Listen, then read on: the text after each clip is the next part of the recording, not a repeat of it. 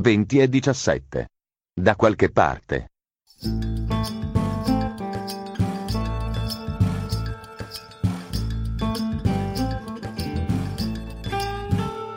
Giovanni è immobile, la mascella serrata, i muscoli delle braccia hanno un lieve tremito dentro al giubbotto di pelle, i pugni si chiudono sui jeans neri, gli occhi brillano di un colore freddo ed il sorriso si fa tagliente sul volto senza barba.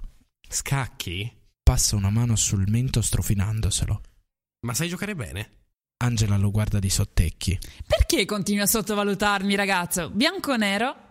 Ancora una volta è Giovanni a sorridere ironico. Eh beh, prima le signore.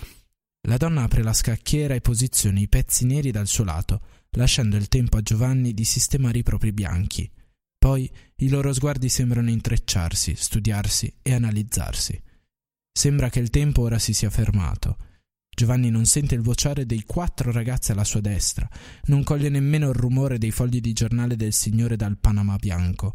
È solo catturato da quei due occhi color del miele, e nella sua testa le domande cominciano ad emergere come quando la marea si alza.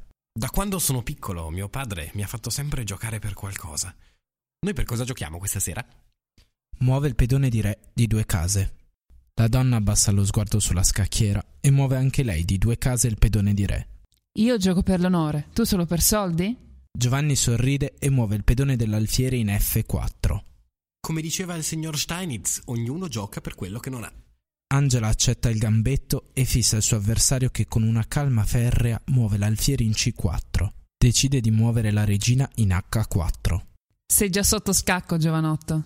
Ah, un gambetto d'alfiere per uno che cita Steinitz. È una mossa quanto azzardata, sa? Dopotutto bisogna pur movimentare questo viaggio.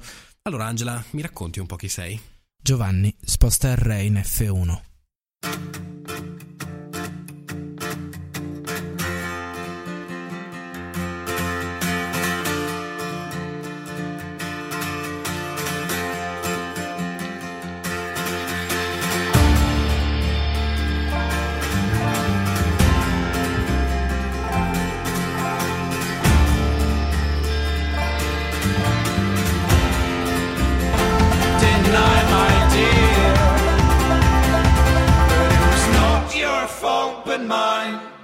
And it was your heart on the line I really fucked it up this time Didn't I my dear Didn't I my dear 20 e 50. Siamo in arrivo a Carpane Balstagna. La partita aveva assorbito completamente sia Giovanni che Angela. Ad ogni mossa si facevano una domanda. Giovanni ormai aveva riassunto quasi tutti i sei anni a Trento, seguendo lo svolgimento della partita. Angela ci sapeva fare. Era un'appassionata di scacchi fin dalla tenera età. Si era allenata con chiunque le capitasse sotto mano, allenando e affinando la tecnica talmente bene da partecipare a dei tornei regionali. Poi la vita l'ha sempre trascinata tra Trento e Bassano, un matrimonio non propriamente riuscito, lasciandola sola con le sue più grandi passioni, gli scacchi e la scrittura, e con troppi debiti da pagare. E quindi hai dei debiti di tuo marito da pagare ancora? Ma a quanto ammontano? L'alfiere di Giovanni si va a piazzare in D6, proprio a favore di quello di Angela. Angela tentenna e il suo cuore prende a scalpitare. I suoi occhi si muovono febbricitanti su tutta la scacchiera. All'improvviso torna lucida e fredda. Alza gli occhi e si scontra contro un muro di ghiaccio. Circa 5.000 euro. Mette mano all'alfiere e va a colpire la torre di Giovanni in G1. Un sorriso beffardo le si apre sul volto. E tu come mai non te ne vai da Trento dopo così tanto tempo? Giovanni è impassibile. Non rispondi? Lo incalza Angela. I pati erano chiari, ad ogni mossa un pezzo di noi. Il volto di Giovanni è di marmo. Angela ormai è sicura di vincere. Così te ne vai via da Trento proprio ora? Giovanni fa avanzare il pedone in E5. Sì, in fondo ho fatto quello che dovevo fare. Piuttosto tu che fai a Trento, Angela? Non le sembra vero ottenere dei pezzi con così tanta facilità.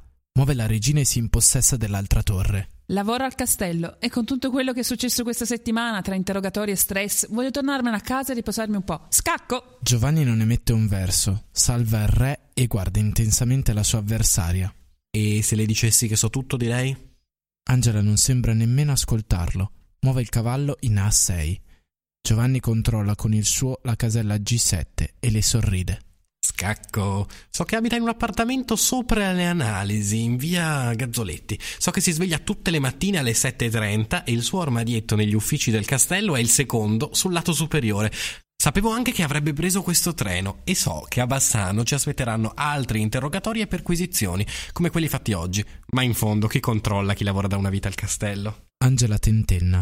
Ha una vertigine. Sposta il re in di otto e lo mette in salvo. Fissa ancora Giovanni senza dire una parola, ma il suo sguardo è quello di una preda in trappola.